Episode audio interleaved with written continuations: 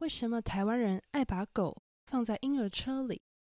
如果你住过台湾，应该曾经看过有一些人喜欢把狗放在推车上，或许你会好奇为什么他们不让他们的狗下来走路。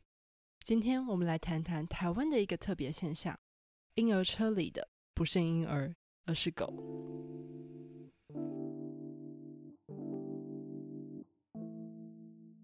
嗨，大家好，我是韵芷。相信如果你在台湾，特别是在都市，一定看过婴儿车里没有婴儿，而是狗。今天我整理了几个为什么台湾人把狗放在推车里的几个原因，那我们就开始吧。第一个原因，在都市带狗出门有很多的限制。在台湾，除了导盲犬以外，其他的动物如果要上公车、捷运或是火车，都必须要被放在笼子里。如果狗主人不想要一直提着笼子，推车就是一个比较好的选择。除此之外，在台湾，很多餐厅也都禁止狗进去。如果是可以让狗进去的餐厅，这种餐厅在台湾叫做宠物友善餐厅。你的宠物可以跟你一起进去餐厅里面，但是可能需要牵绳还有笼子。在欧洲，如果带着狗到咖啡店，你可以看到服务生都会对狗很友善，甚至帮狗准备水喝。所以你可以发现，在台湾如果要去一般的餐厅，带着狗实在太不方便了，不是进不去，就是得把狗放在笼子里。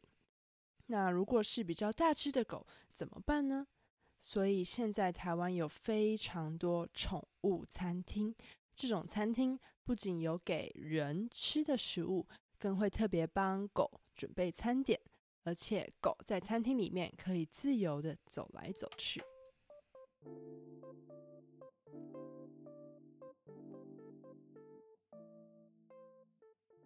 第二个原因，狗太老，天气太热。这个原因我想大家应该可以理解，有一些狗在它们老的时候，关节会有一些疾病，导致走路对它们来说很吃力。推车就是一个可以让它们出门的好选择。另外一个原因是因为台湾的天气太热，柏油路上的温度太高，很容易让狗狗烫伤。如果在这样的天气又必须出门，主人又不想一直抱着狗，推车就是一个选择。第三个原因，狗就像是自己的小孩。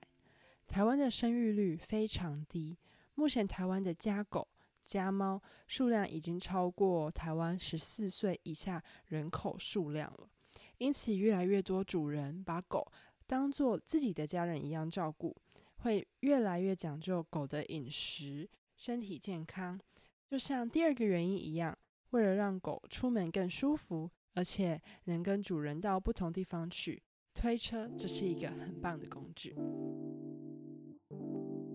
那我们今天就到这边。除了上面的三个原因之外，你还有发现什么原因吗？在你的国家也有人会把狗放在推车里吗？在你的国家带狗出门方便吗？你可以在我的网站里找到自己的逐字稿，还有重点单字，也欢迎用语音留言寄 email 分享给我你的想法。我们下次见咯，拜拜。